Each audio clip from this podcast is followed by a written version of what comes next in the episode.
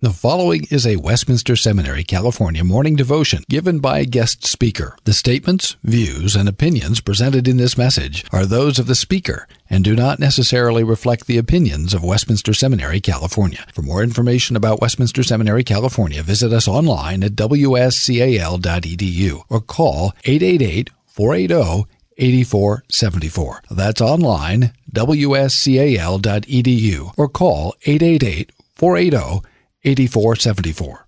Well, it is always an honor and a privilege to be here and to be able to bring God's word to uh, my alma mater that I love dearly and to be able to speak on the topic of the gospel in the gospels. What better topic could you have than the gospel and what better source than the gospels themselves? So if you would take up your scriptures and turn with me to John chapter 20. John chapter 20, and I'd like to read from verse 19 through the end of the chapter. But I'd like to focus our attention this morning on verses 24 through the end, particularly on Thomas. Um, and so I want to think about this under the title Believe and Live. But let's pay careful attention, for this is God's own word. On the evening of that day, the first day of the week, the doors being locked where the disciples were for fear of the Jews, Jesus came and stood among them and said to them, Peace be with you. When he had said this, he showed them his hands and his side. Then the disciples were glad when they saw the Lord. Jesus said to them again, Peace be with you. As the Father has sent me, even so I am sending you. And when he had said this, he breathed on them and said to them, Receive the Holy Spirit. If you forgive the sins of anyone, they are forgiven.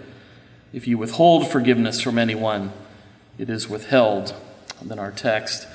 Now, Thomas, one of the twelve, called the twin, was not with them when Jesus came. So the other disciples told him, We have seen the Lord. But he said to them, Unless I see in his hands the mark of the nails, and place my finger into the mark of the nails, and place my hand into his side, I will never believe. Eight days later, his disciples were inside again and Thomas was with them. Although the doors were locked, Jesus came and stood among them and said, Peace be with you. Then he said to Thomas, Put your finger here and see my hands, and put out your hand and place it in my side. Do not disbelieve, but believe. Thomas answered him, My Lord and my God. Jesus said to him, Have you believed because you have seen me? Blessed are those who have not seen and yet have believed. Now, Jesus did many other signs in the presence of the disciples, which are not written in this book, but these are written so that you may believe that Jesus is the Christ, the Son of God, and that by believing you may have life in his name. Thus far, the reading of God's word. May he bless it to us um, I always have a little bit of a soft spot in my heart for Thomas. Um, in part because he's remembered for his worst quality. Um, you know, we don't do that with a lot of other biblical figures. If you said, What do you remember about Samson? a lot of people would say, I remember that he's strong. There were a lot of other problems with Samson, but that's what we remember about him. He was strong. Uh, the same thing about Solomon, right? What do we remember about Solomon? He was wise. Well, he had a lot of other problems too um, but we remember him as being wise. What do we remember Thomas for? Doubt.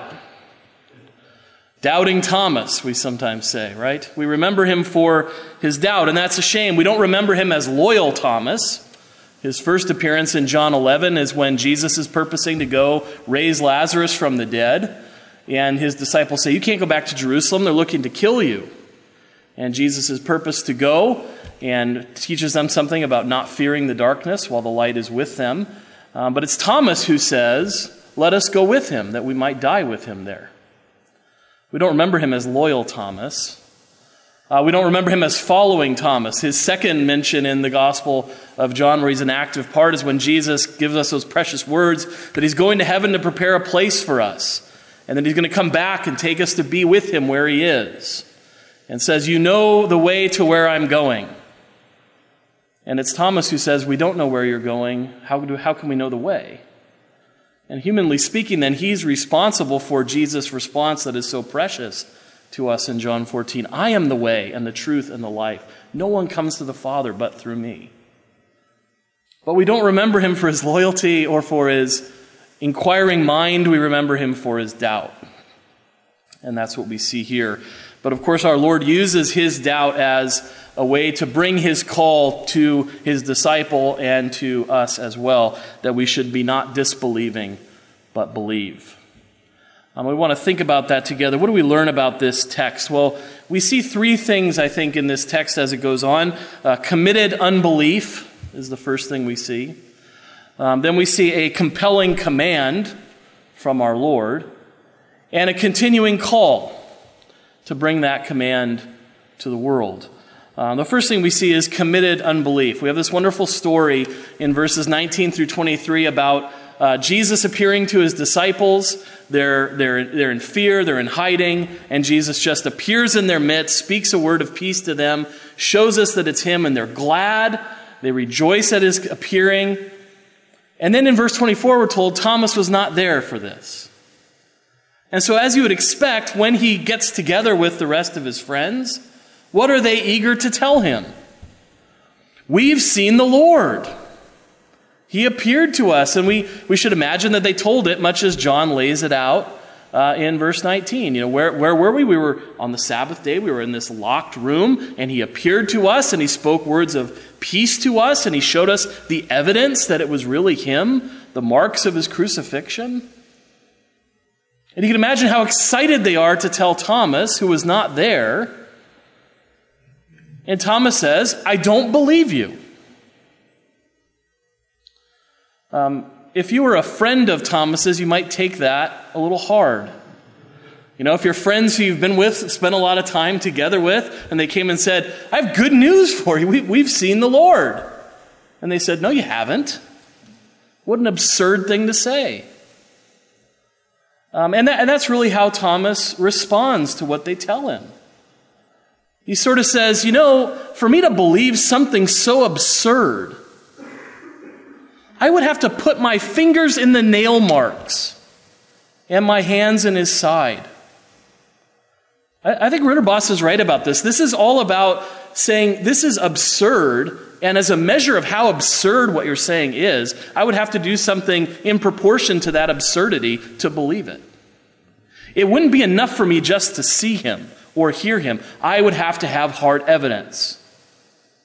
You know, it's the kind of thing we say when we assume a condition that will never happen. You know, if you say, I'd believe that when President Trump came and polished my shoes, right? You don't expect that ever to come true. It's a way of saying it's so absurd it will never happen. And that's how he expresses his unbelief. Where he says, Until that happens, I will certainly not believe. I will never believe. It's a strong negation there. And what are the disciples to think of this? Right? You've been given this commission by the Lord. You're going to go be fishers of men. You are going to go bring the testimony of Christ to the world. The 11 of you are going to go out and spread this good news. And you're thinking to yourself, you know, one of the 11 doesn't believe. And one of Jesus' friends is telling me, I will never believe. Um, what, what might that have made you think as a disciple about the chances of you succeeding on this mission in the world? Um, if I can't get Thomas to believe me, how am I going to get anyone to believe me? And that's an important thing for us to think about, isn't it? Because Thomas's unbelief, Thomas's statements, his requirements of absurd me- measures of proof are still alive and well in our world today. You still meet people who will say, I will never believe that. Give me hard evidence. I'm a man of science. I'm a woman who, to, who depends on evidence. I can't just believe this because you say it. I don't believe the apostles. I don't believe the Bible. I will certainly never believe. What can overcome that kind of persistent unbelief? It's only the compelling command of our Lord. Um, and that's what he does with Thomas. We have a week of Thomas's persistent unbelief. And then on the eighth day in verse 24, we have an exact replica of Jesus' first appearance. He comes again on the first day of the week. He comes again to a locked room. He comes again to speak a word of peace. Uh, but notice what's different in verse 27. Instead of showing them his hands and side, he addresses Thomas and addresses Thomas's absurd condition. Put your finger here and see my hands. Put out your hand and place it in my side. Do not disbelieve, but believe. Jesus is willing and able to offer the proof that he demands. He's willing and able to prove what it is that Thomas thinks he needs proving. Uh, to believe in the Lord Jesus Christ. Interestingly, we're never told that Thomas actually does it. We're told about the invitation. We're told about the confrontation of our Lord with his absurd demand. But we're never told that he actually has to do it to believe. It's seeing and hearing the word of Christ that compels his belief. Thomas answered him, My Lord and my God. Why is this encouraging to us? It's because the word of Christ is enough to dispel the most persistent unbelief. It takes only the word of Christ speaking into the heart of even the most committed unbeliever to shatter that unbelief, to dispel it, and to call them into fellowship with Him. And it, and it evokes from Thomas one of the great confessions of the, of the Gospel of John My Lord and my God. He acknowledges the truth of where John began. We have seen his glory, the glory of the one and only as from the Father, full of grace and truth. He's seen it, he's understood it. And what caused him to believe? It was the voice of his Savior speaking to him, giving him that call. Do not disbelieve, but believe. And this is an important function for the apostles to take forward in the world because, as Jesus admits, he's not always going to be there to be seen. Right? I, I, imagine Thomas later in life as an apostle doing evangelism, doing his apostolic work, and coming across people like him. And saying to them, brother, sister, you need to believe. And them saying, oh, there's not enough evidence to believe. What am I supposed to do? Take your word for it? I need some evidence. I need to see. You got to show me something. I can't just take your word for it. I wonder how many times Thomas would have thought, I just wish Jesus would show up and do for this person what he did for me. But that's not always going to be the way it is, is it? That's, that's actually the exception, not the rule. Faith has not usually come by seeing in this world, it's come by hearing. That's what the apostles are being commissioned to do to go out and be eyewitnesses to the command of the Lord, to be able to testify to the things they've seen and heard to people who will never see or hear them physically, personally, the way they did. And that's the continuing call that comes to the church in this age. Um, we don't have the appearance of the risen Lord. Um, we will not have that until he comes again in glory. And then it will be unmistakable. There will be no more unbelief because every eye will see, and every ear will hear, and every knee will bow, and every tongue will confess that he's Lord. There'll be no missing it then. But until then, faith does not come by sight, it comes by hearing. And it's worth remembering that this word of Christ is still compelling when it's relayed by his servants. That's the encouragement that comes to us from this text. We might be tempted to think, well, if Jesus came and spoke, that would have power.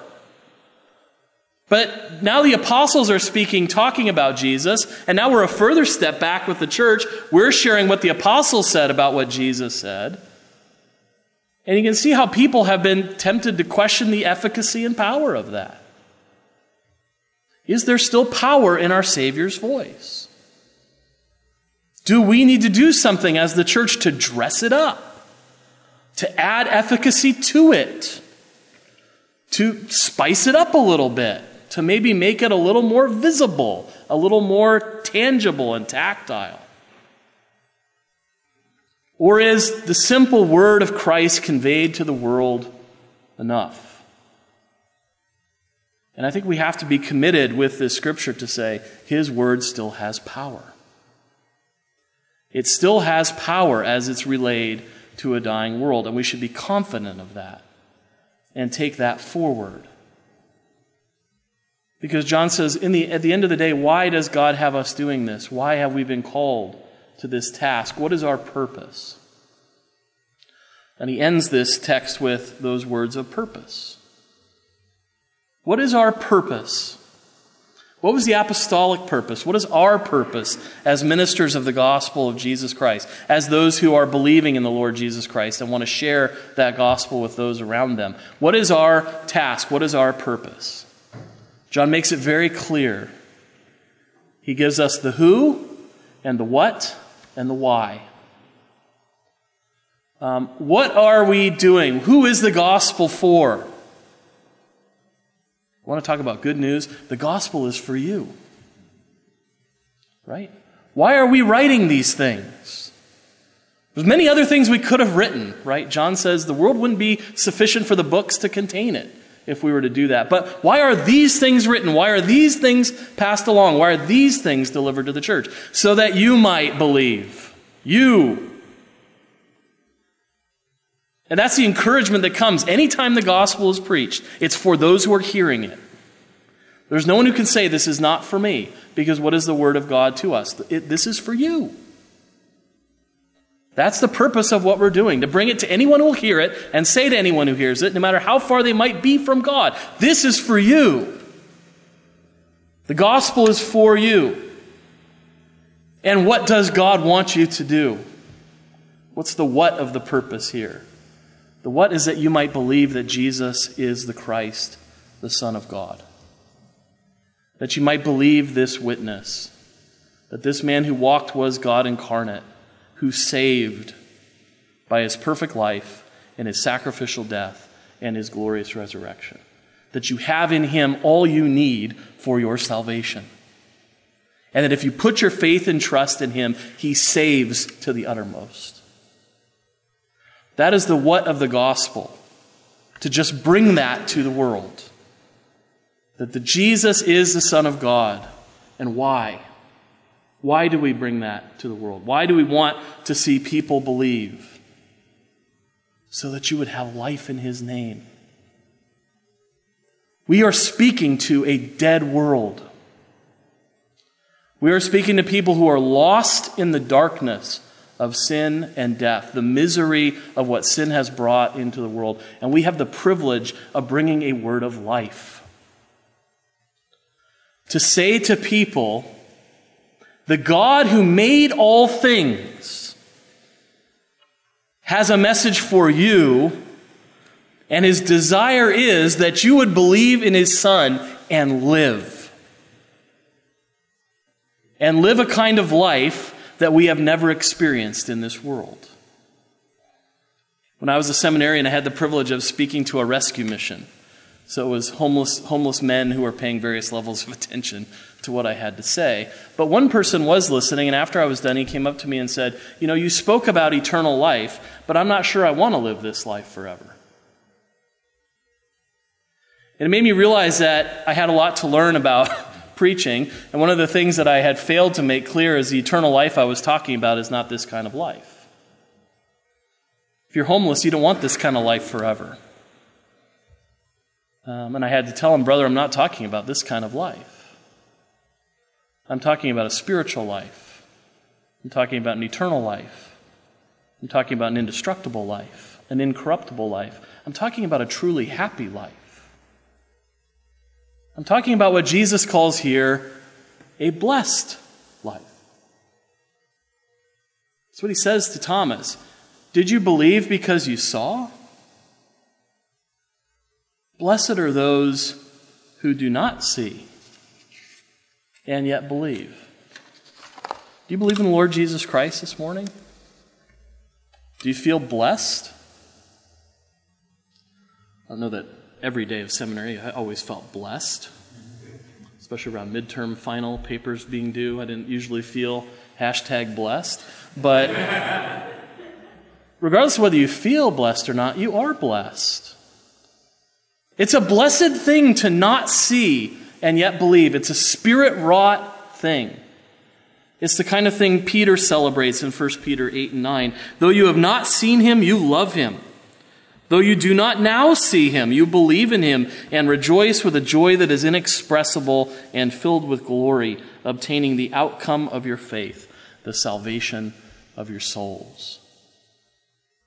It's an amazing thing to have not seen and yet believed. It's something that only the Spirit of Christ can accomplish. And if there are any here who are not believing,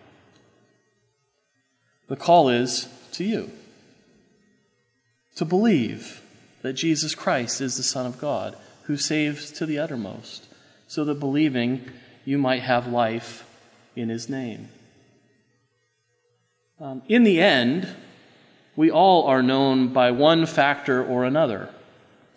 We remember Thomas for his doubt, and we know that at the end of the day, at the final judgment, you'll be remembered for one of two things belief or doubt. That you accepted the Lord or you rejected him. And so hear our Lord's call. Do not disbelieve. Believe, and you will have life in his name. Amen. Let's pray together. Father in heaven, when we consider from a human point of view trying to prove to the world that Jesus Christ is the Son of God, we know that we would encounter many who would be unbelieving like Thomas. But we thank you that the word of our Lord still has power. That when he calls to believe, he also gives his spirit that enables belief, that can turn stone hearts into living hearts, who can sweetly bend our will so that we want the Lord Jesus Christ and put our faith and trust in him. Lord, we thank you for that faith that is a gift only from you. We thank you for that faith that is sufficient to unite us to Christ and save our souls in Him. We thank you for His work, and we thank you that His word still has power and that He still speaks to us. That you should have a word for us is an amazing thing. That you should say to all of us that you desire for us to believe and live. May none of us miss this gift and may none of us fail to give you all the glory for it. Hear us, for we pray in Jesus' name. Amen. Copyright 2017, Westminster Seminary, California. All rights reserved. You are permitted to reproduce and distribute this material in any format, provided that you do not alter the wording in any way and that you do not charge a fee beyond the cost of reproduction. For web posting, a link to this document on our website is preferred.